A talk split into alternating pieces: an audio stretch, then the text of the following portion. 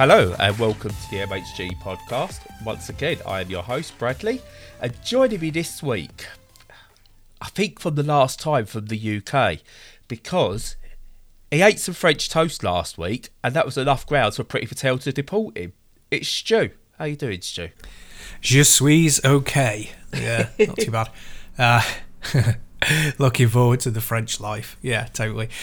Yeah. Do you want to go down the politics route already? It's so early on, and we No. can do. uh, sort of. It's just it's, the government's even more corrupt. We're selling off Channel Four. Uh, that can't happen. That that's got to, someone's got to stop that. Yeah. Please. Yeah, I, I, I think it's already caused more of a stir than they thought it would, Yes. uh, which is great. So Yeah. fingers crossed that gets nixed pretty quickly. I mean, I'm all for less Rosie Jones on TV, but not like this. Not like. Yeah.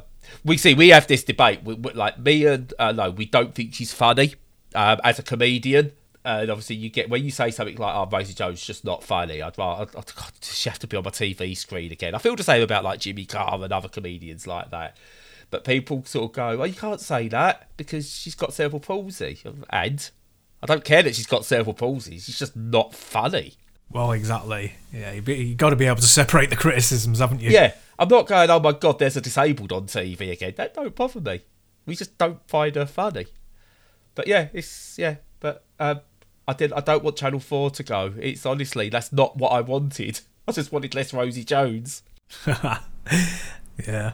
Well, I've not actually seen her any of her stand up or any of her comedy at all. So I- I'm probably quite lucky then, based on what you're saying. Yeah. that sounds good. Yeah, some some people like her, uh, which is fine. But you know, some people think Jimmy Carr's offensive, whereas I think he's quite tame.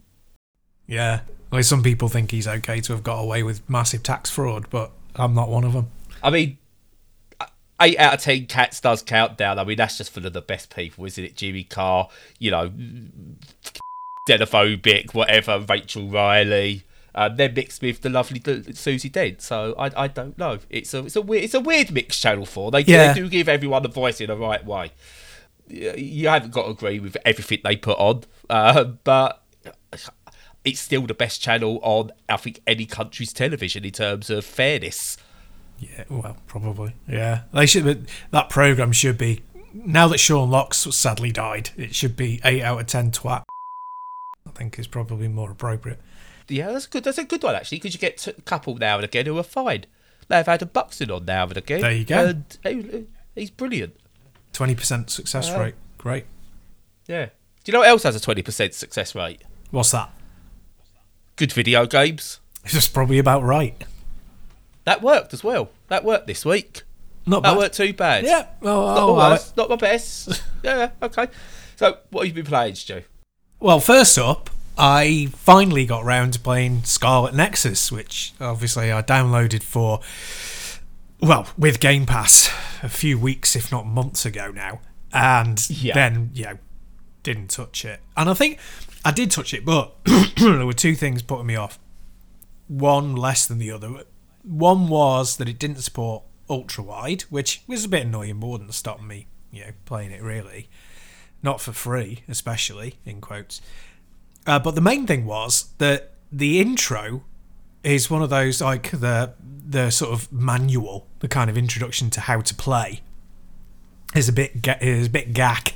It's a bit rubbish. Yeah. It, it kind of it's one of those that I it's kind of like it goes right. So you, you run up and you press A to hit. I'm like, ah, okay.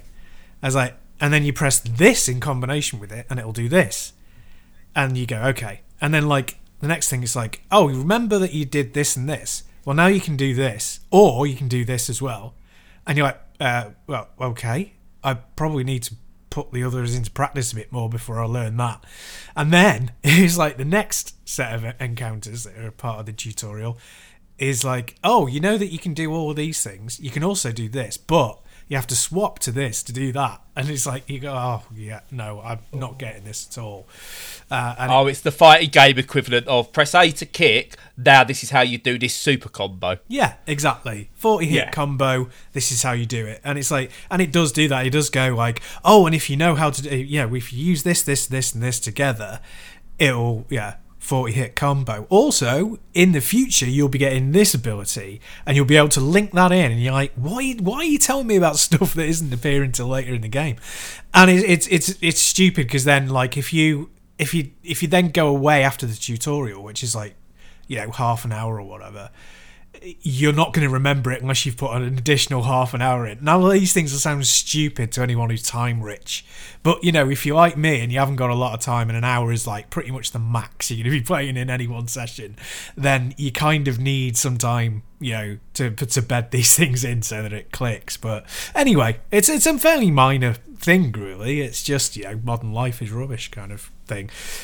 Anyway, what the irony is that once you're into it once you get in, the buttons are actually really quite easy to remember. They actually overcomplicated the instructions because it's actually pretty not simple, but you know, it's memorable and it's well laid out. So the game itself is a little bit like Astral Chain. So you're part of a special task force the supernaturals cross is crossed over into it into the real world and everyone just sort of takes it as normal but there's great big alerts and alarms and special task forces have to go out kind of like a much much much more serious and anime ghostbusters anyway so the gameplay is like an action rpg so you're running around and hitting stuff but you also have XP, skill trees, you have to use items, you know, all that kind of caper.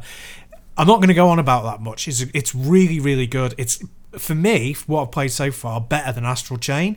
That might just be personal taste, but the main thing I want to talk about is is the graphics, which are absolutely phenomenal. I love them, and they're not even like they're not particularly high end. They're not really hard to produce. I'm going to. I really reckon it will run on the Steam Deck at 60 frames a second. Absolutely no bother because my PC, I can just run it with absolutely everything maxed out and doesn't even break a sweat. So it's really well optimized, but it it looks like, as I said with Sable, it looks like Moebius's artwork. So incredibly dense level of detail with lots of heavy outlined pencil lines to really distinguish things. And it just looks fantastic for me. And it's just a joy to play from that because it's got like your typical tokyo neon light on top of that. And it, it, the combination for me is just chef's kiss. It's absolutely lovely. So the gameplay is really really good. It's really high up there. Uh, but for the graphics for me are like a you know a kind of a revelation. I'm really enjoying them like massively. Almost the opposite to last week's ghostwire tokyo yeah, well, a couple of weeks ago. Yeah, yeah, it's uh, a couple of weeks ago. Yeah, Ghostwire. Oh, I just I, you know how they say like good art makes you gives you energy and bad art makes you feel tired. Yeah. Uh, like even the thought of playing Ghostwire, I was like, oh yeah, I could play it, uh, but even the thought of it made me feel tired, and that's because I just found it really boring. Might be an unfair, you know, we might might not have gone into it enough might not have given it enough time or, or chance. But for me, oh, yeah, I just got tired even thinking about it. Yeah. Yeah, but no, uh, Scarlet Nexus. I've got not got much to say. Well, anything really, because I've not played it. I I bought it in a sale a few months back. Still not played it. Probably should. It's yeah. I bought it around the time I was still deeply into the pinball. I'm still playing pinball on a regular basis, but my vision issues mean I've not been playing as much. So I'm also limiting what sort of games I can play.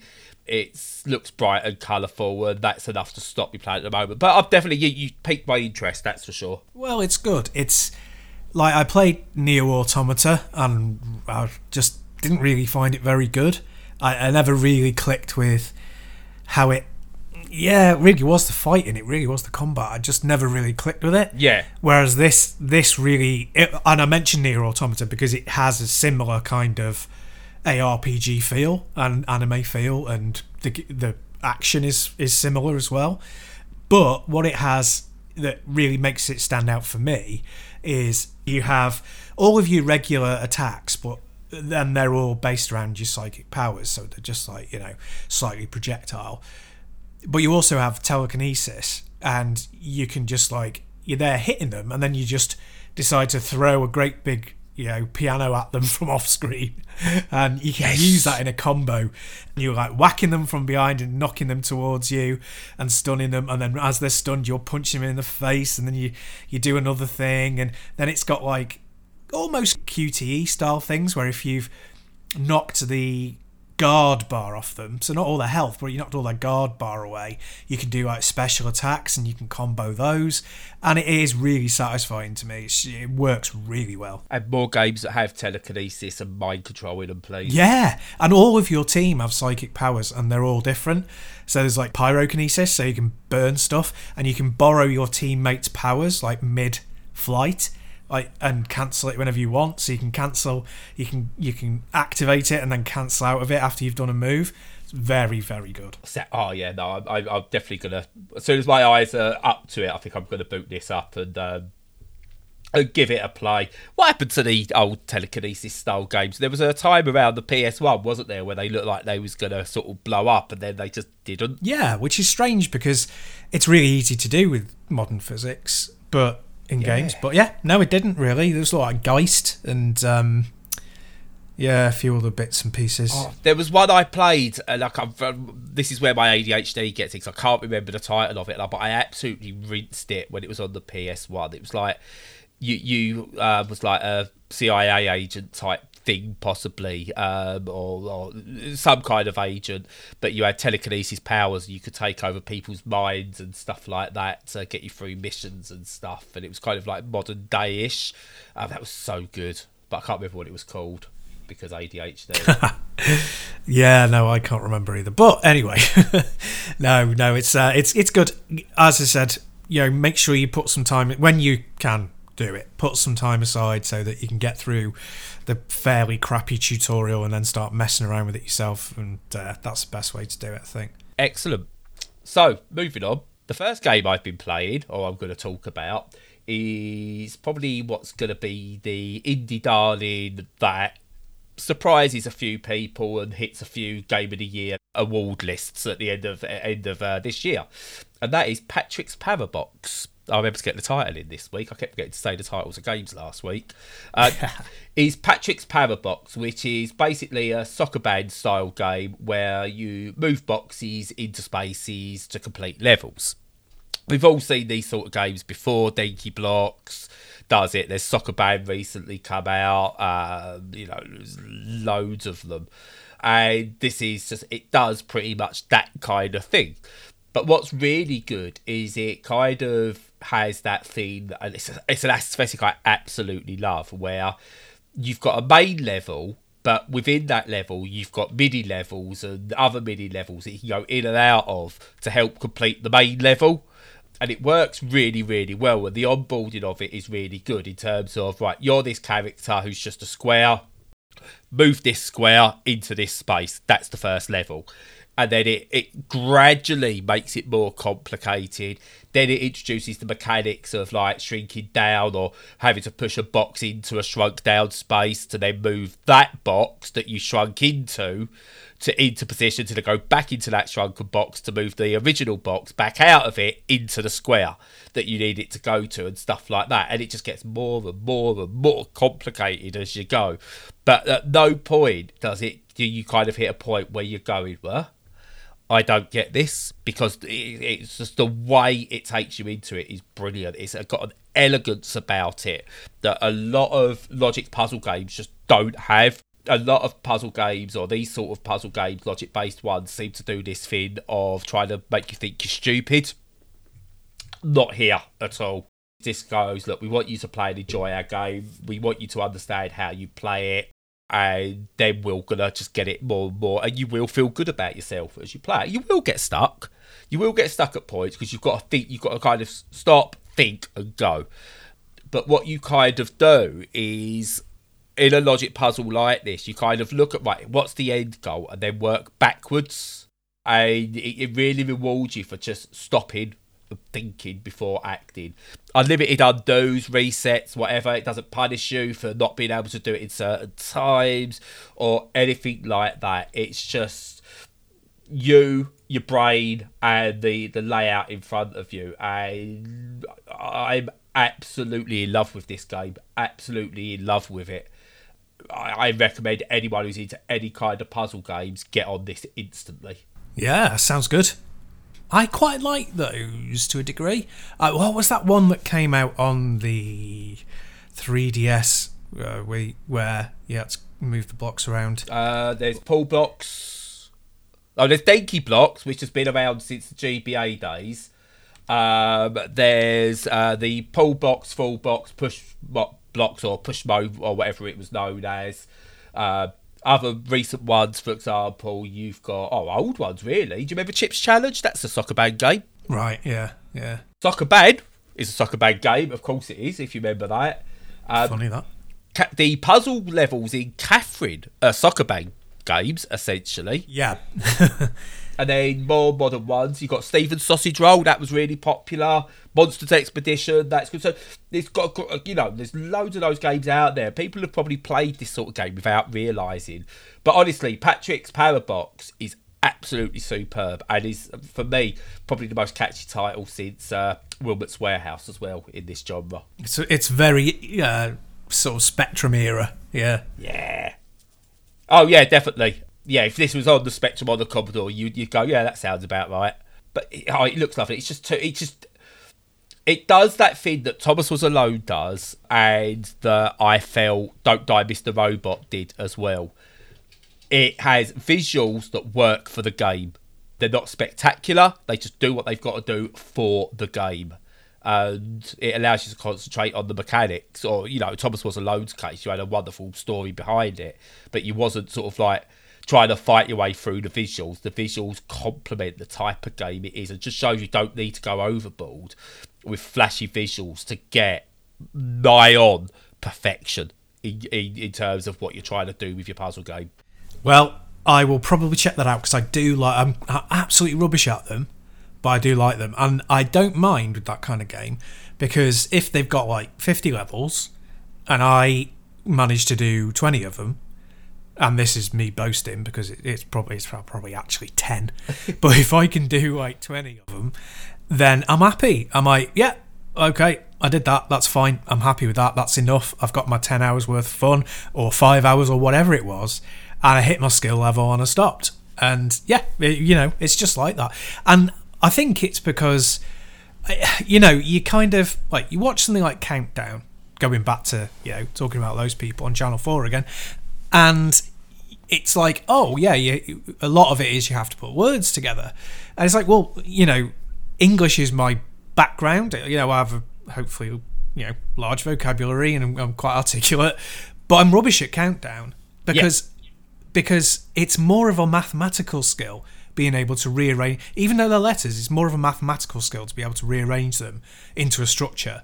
And it i think it's pulling on the same sort of strings when you're playing a lot of puzzle games it's it's that kind of level of abstract thought and you know geographical positioning and mathematics that I, my brain just doesn't doesn't cope with Yeah. very well at all.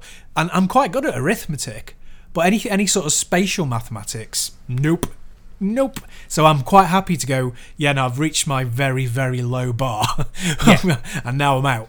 So yeah, I mean, so I mean, how are you with things like Sudoku and you know uh, Picross puzzles and stuff like that? Do you struggle with those? Terrible. yeah. which will be because you probably see things differently to other people. So I'm really good with um, like Sudoku and Slitherlink and, and stuff like that. Sudoku, the reason you they use numbers is because numbers are the easiest shapes and symbols to understand in terms of you've got to have one to nine in any direction but they can't be repeated or in the same box. You could do that with letters, but people can't recognise A, B, C, D, E, F, G, H, I in the same way they do the different numbers. Um, and you could do it with shapes, but again, people don't recognise the differences between those shapes as instantly and easy as numbers. It's uh, you know it's the reason why Slitherlink works so well. It's you know you look at the numbers on the grid and the lines have got to go round it, and lot- some people just can't recognise that. And as you say, when you go to the countdown example, like some people could do it with letters. Some people could see letters so so well, rearrange them, and then see what it's meant to be, but can't do numbers. And it's the same with a lot of logic puzzle games. Some people could be really, really, really good with the likes of Tetris, with action puzzle games, but can't do logic. Now, I'm one of those weirdos who could actually do the slow paced logic puzzle games and the fast action puzzle games. But give me a puzzle platformer, oh, you've lost me. Yeah, no, yeah, no, I get that. It's really, fa- it's fascinating. It's fascinating, you know, and it does, it does explain why a lot of people trash games that they can't do very well. Yeah. Rather than just you know say, oh, well, that's not for me. Yeah. Because you know, yeah, well, they just think that it's rubbish, but it isn't. It's just their brain doesn't work in the And- same way. And the other thing, I know what's going to be the argument with this to this game from some quarters. It's fifteen and a half pounds on Steam. You can't get it on. No, I'm thinking of a different game. I don't think you can get it on Switch. It's only on Steam. And people are going, oh, 15 quid for a simple puzzle game with rubbish graphics. Yeah, blah, blah, blah." It's, I, I, I totally had my value out of this game. Totally. Uh, and there's a demo available as well. So, you, you know, give it, give that a go. But I, I, I think developer uh, Patrick Traynor has just nailed the price with how long the game is, what it actually offers. I think you know well worth the fifteen quid you can get it for now. Uh, but if you really must wait for a sale, then so be it. But try the demo at least; it is superb. Yeah, it's another one for the Steam Deck list for me. Why do we It's, keep uh, yeah. mentioning the Steam Deck? I don't know. I don't know. I know, yeah. It's almost as if it was quite an important release or something. I know. Yeah. Anyway, what's next from you? So next from me is another one that I loaded up, played for five minutes, and then threw away for a very specific reason. And this time it's uh, Ghosts and Goblins Resurrection. And Ooh. so, yeah, you'll remember it's almost exactly a year since I bought it, and I bought it on Switch. And oh, yeah, actually, funnily enough, I bought it on Switch because I thought it was Switch exclusive, but it was actually on PC as well, and I didn't know this, hence owning the Switch copy. But once I'd bought it, I was like, I'm too cheap to pay for it again. So it's like, yeah, I'm just going to rather I'm going to not play it rather than play it tw- pay for it twice because that's what I'm like. I'm very stubborn. Um, but yeah, so the the main reason that I didn't play it very much is because on the Switch Lite that I had at the time, it didn't work very well at all with the pad. Like it was quite uncomfortable, and yeah, not not great. And of course, because it's a Switch Lite, it didn't have a dock, so I couldn't play it on big screen. Anyway, fast forward a year, Switch Lite is now in the possession of my lovely wife. I've got an OLED Switch. I've got one of those separate Joy Cons that has the better joypad. Oh, and Oh, yes, if I want, yep. And I could also connect it to the telly if I want. I haven't needed to. I have actually completed it, and I really enjoyed it.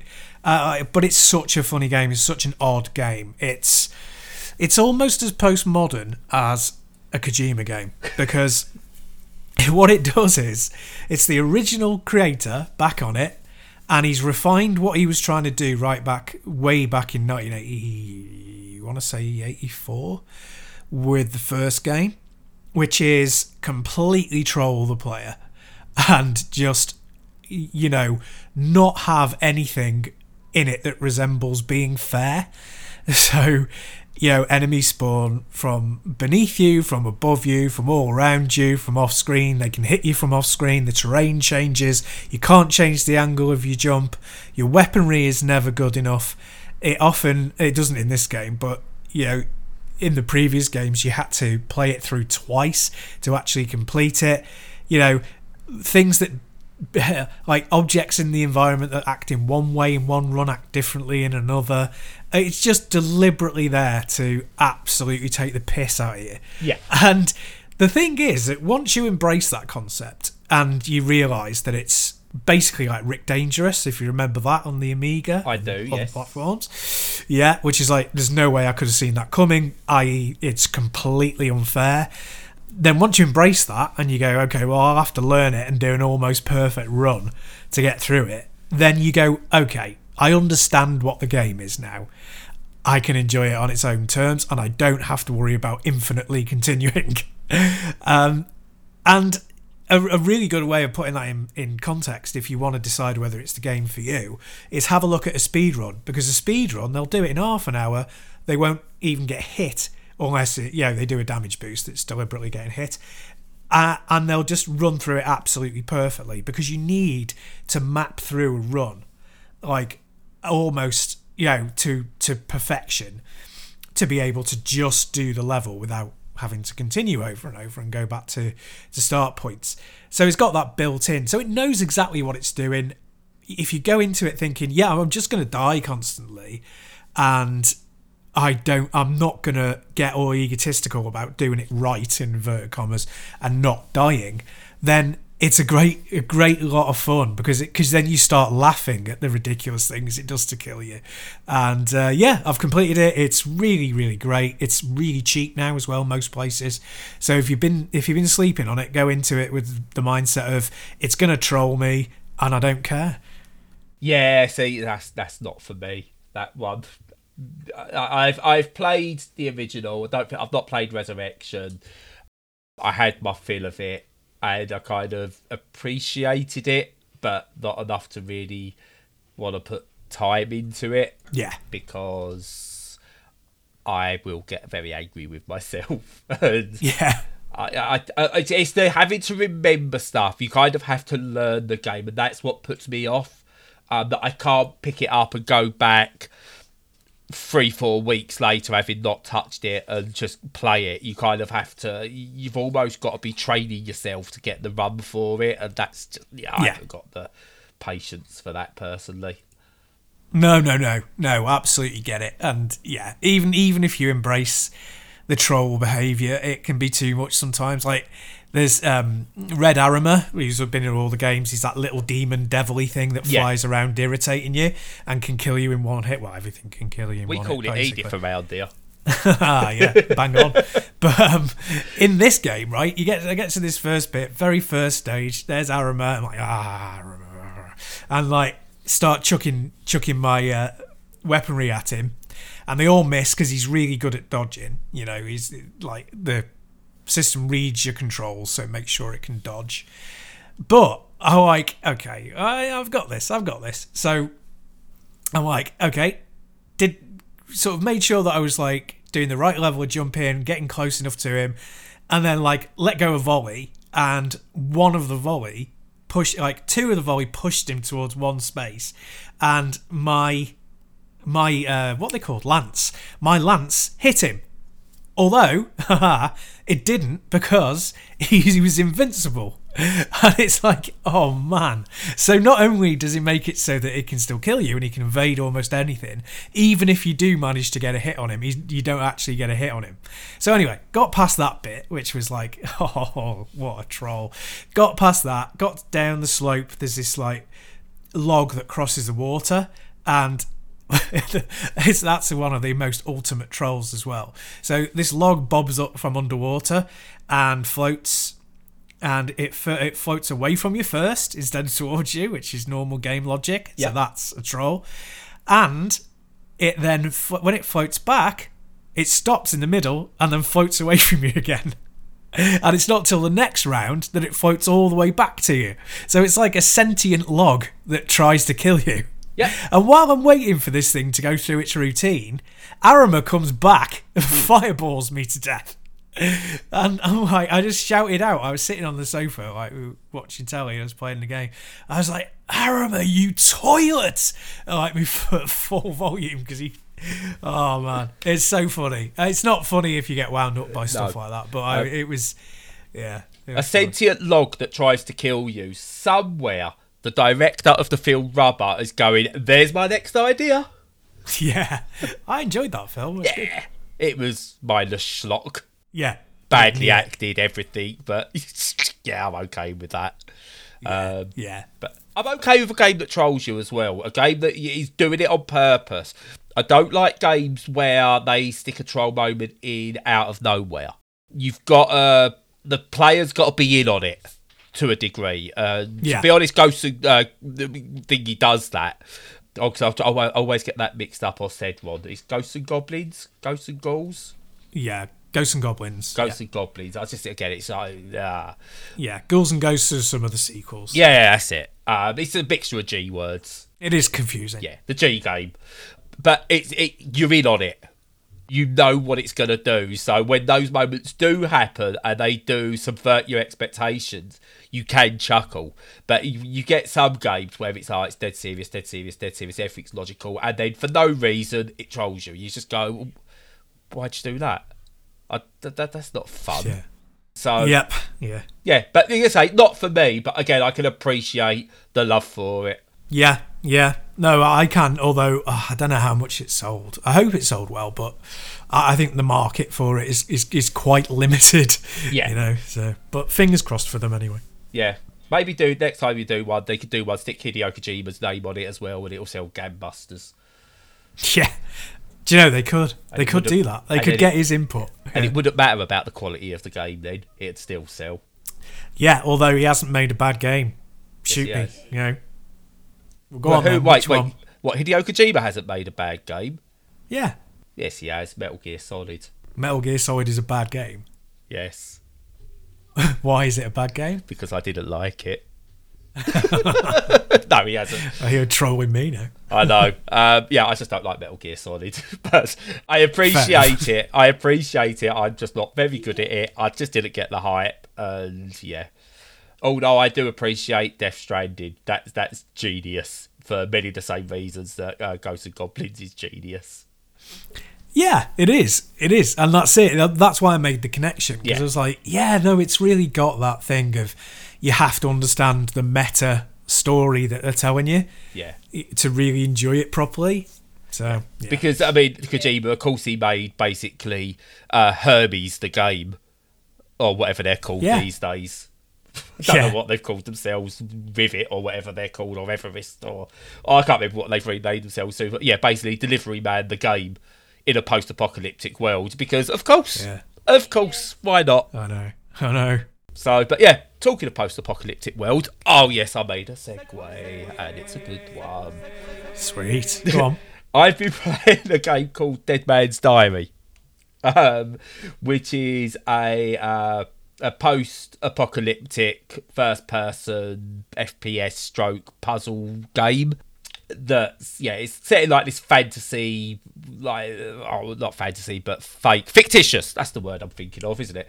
Uh, post-apocalyptic worlds. It's not set anywhere that's supposedly real or that we know of uh, basically you go through, you survive after 15 years or so after this uh, like big post-apocalyptic event, apocalyptic event rather. You leave your shelter, you know, there's always a shelter you leave, and then you've got to just go out there, survive, work out kind of what's been going on in the story, solve puzzles as you go, and stuff like that.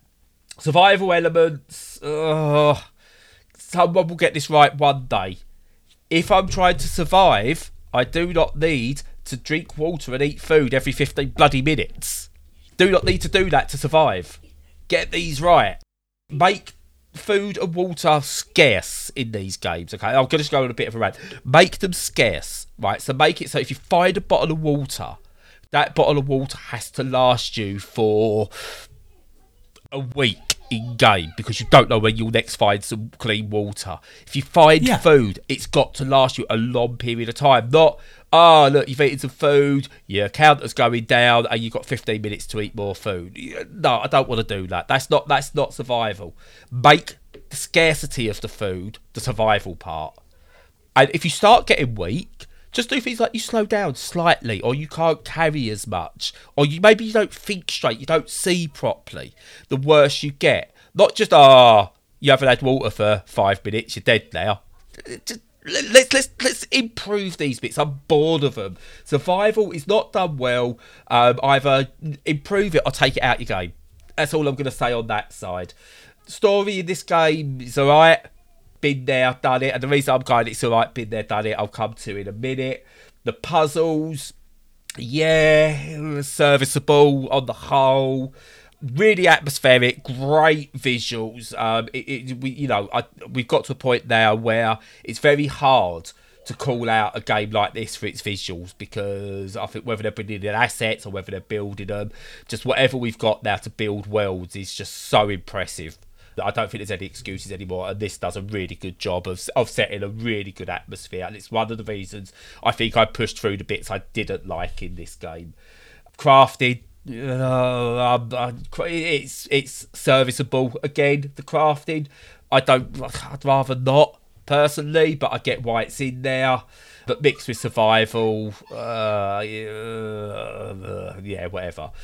The problem is, I'm kind of done on these post apocalyptic survival things for two reasons. One, we got spoilt with Fallout 3 and Fallout New Vegas. 4 and 76 were rubbish. I think Chernobylite and Metro done really good uh, worlds for these. Chernobylite, especially, I, I its praises last year. Thought it was really, really, really good. Um, it's the best modern example of post-apocalyptic done right. And to be honest, like most people now, especially now they've gone, yeah, we won't do the NFT crap. But I'm really looking forward to Stalker 2 and it's going to have to be something special to be a game that makes me go, yeah, but it's not Stalker 2. Uh, I'd rather play Stalker 2. And this doesn't do it. it. It does nothing wrong, but it's just. Can you have a by the numbers post apocalyptic game? Uh, if you can. Clearly, this, clearly this you can, yeah. This is kind of it. Um, it's not bad, it's not good. I'd probably be a bit more enthusiastic if it wasn't for crappy survival mechanics. It's the reason for me Fallout 3. Again, I love the earlier Fallouts 1 and 2, like the top down isometric ones. I thought they were absolutely wonderful. But it's the reason Fallout 3 and New Vegas, I think, worked so well because it was a survival game in many ways, but without the survival mechanics. It didn't go, ah, oh, look, this is how we're going to make it a survival game. You actually you was out in the world and there was like oh, radiation was the main issue. You might have to, if you got radiation poisoning, find a way to stave off the radiation poisoning. That's fine. That's an immediate threat. So I get that you know every passing minute could be a danger, but you wasn't also walking along going, oh, "I'm hungry now." A lot of survival games feel like they're designed by a 15 year old teenager who's just had their breakfast and have gone, oh, I'm hungry again. Because that's what it's like. yeah. So, honestly, the the first game, survival game I see in the next couple of years that comes out and has proper survival mechanics that doesn't just go down the trope of you've eaten, you've now got ten minutes before you need to eat again. I'll give Game of the Year to, and I'll I'll, I'll yeah. bring scoring back. I'll give it ten out of ten and promote it to the hill. But yeah, no, it's a it's a what I would call this is an a, an average game that is pushed on by some really beautiful visuals, but let down by some poor mechanics. Yeah, no, fair enough. I mean, I played um, one that was a little bit survival. I've just thought of years ago called Core the Fireflies, which is like yes. a free. Yeah, you know it. Yeah, free, yeah, yeah. a free mod, a free mod for the using the Crysis engine, and as long as you own Crysis, it was completely free, and it was only about an hour and a half, and uh, for me that was the perfect length of time. And that had things like you know little environmental puzzles and you had to couldn't be away from the heat for too long and and things like that. And it's like yeah yeah yeah that works yeah, yeah. but oof, survival hasn't just got to be eating and drinking. Yeah. Okay like, like, like again it's Legend of Zelda Breath of the Wild does it well that you know you have to survive in different elements and depending on what you've got that helps you survive in those elements. So you might have to eat but you have to eat spicy foods that help give you boost to your your internal uh, thermostat or whatever you want to call it, keep you warm as you go into really cold areas and, and stuff like that. So that's a clever use of it. Get more clever uses. So maybe, you know, have different environments in your survival world that you can eat certain things that might give you a boost in one area but make you feel sort of like um, sort of like less safe with other parts and stuff like that. So you might get a boost in a, a, radioactive area but you're eh, you're susceptible to uh, freezing to death or something. You know, just think about it in different ways. But uh, maybe, maybe one day. This isn't it. Um, I can't really recommend the game. Maybe if you get it in a bundle or something down the line, it could be a nice curio. But that's about it, unfortunately. Yeah, fair enough. Fair enough. You gave it a go. Yeah, did all you could. Well, I didn't eat enough and I died. So you know. Well, you did as little as you could then. I did, yeah. Any more from you? Nope, that's it for me. Excellent, because I'm about to talk about my game of the week. We should get a little jingle for that. The game of the week. The game of the week. uh, because I've got this now on Steam and Switch, and oh my god, it's wonderful. And the game is called Princess Farmer. I I'm just gonna wax lyrical about it for a couple of minutes. Sorry, Stu. Go for it. So basically, you play like if you don't like um, what's that thing called where people furries. If you don't like furries, you're probably not going to like this for a start. But basically, full thighs, blah blah blah, buddies essentially. Uh, you play one that's called uh, like a, a, a, I can't remember what her name is, but anyway, you play a buddy farmer who finds a magical lipstick and gets told she's now the princess farmer, and you've got to do all these different tasks and things like that. And the overall game, it's a visual novel. You've got this really sort of like cool story. Is all I'm going to say. It's a really cool story. Um, it goes on at a really lovely pace and allows you to like progress and play all the puzzles, which is what you want. And basically, the puzzle is you get a grid. It's a match three style puzzles that are in it, and in the grid are different fruits and vegetables. And the idea is you sort of like you pull them out the ground, you put them back into the ground, uh, and you try and basically match them up in, in match three ways and it's just it's really cool puzzle mechanics. I really really like it. The story works really well. It's got a, a, kind of almost an 80s style to it. So like you each each main chapter of the story is done in a video cassette. So you take out the video cassette, you choose your way, it gets put into TV, it's like shown on this like this old CRT style thing before then going into like the actual the game graphics. Really lovely presentation. I think the visuals are lovely, just really nice pixel art, lots of purple colours everywhere and pink and stuff like that and it's just it's really good They've tried to make some of the characters look a bit sexy. Don't get that. But hey, whatever. Why not? Buddy people could be sexy if they want. But it's not over the top where you feel awkward playing it. But yeah, there's like loads, like there's sort of like the goes places are there as well. So you've kind of got um, like there's mysteries there. There's like sort of like puzzles you've got to like work out and stuff like that in the story but it's sort of like each of the puzzles that you do, like each of the grids you do, can have different targets to it. So one might be finish it in a certain time, one might be finish it in certain moves, or match certain types of stuff, or get a high score. Those kind of things. The grids are different sizes. So you might have a grid that's like four by six. You might have a grid that's like six by six, and so on and so forth. Set, I think like biggest one I've had is a seven by five or seven by six, I think. Uh, but it works really, really well. What I really like, and I'm going to come to a couple of bits that they, they need to improve on in a minute, but what I really, really like about it is you could play it as you want. So there's three gameplay modes in the main story. There's a balance mode where it concentrates on working out. You could take your time a bit, but also try and work really fast. There's a speed mode where it will give you a more common vegetables that you've got to match so you've got the chance of making more combos really quickly and there's a like almost a puzzle mode where the timer is almost taken out of it it doesn't matter but you kind of really you get scored well based on how many moves you do things in and stuff like that. So it gives you three different ways to play within the story. Doesn't affect the story but just affects the way you play and there's no punishment for it. It's just honestly it's done for such a way that it's for you to enjoy how you want. And I, I just honestly I, I really really i'm in love with this game problem is I've played it initially on the Switch and I have to play it zoomed in on the Switch because the grid is so small on the Switch and you kind of got like the uh, the vegetables are like you've got like beetroots and potatoes and parsnips or whatever and all different things like that. And whilst they are different shapes and slightly different colours, it's not enough variation for me to be able to see, especially when they're on like a like a brownish like background because they're in the dirt. So I do struggle to see what's what. And there are accessibility options, but it doesn't have one that, that again, every puzzle game should have a bejeweled option where I could get however many different fruits and that you've got in just simple shapes and colours. Um, that's all I need. Do that. Yeah. Now, to credit the developers, I mentioned this to them. They're going to look into it. Um, so that's really good of them. They're going to look at can it be reskinned in an accessibility menu. So again, it's why I love indie developers. I reached out, they've said it's something they will look into because they think it should be done.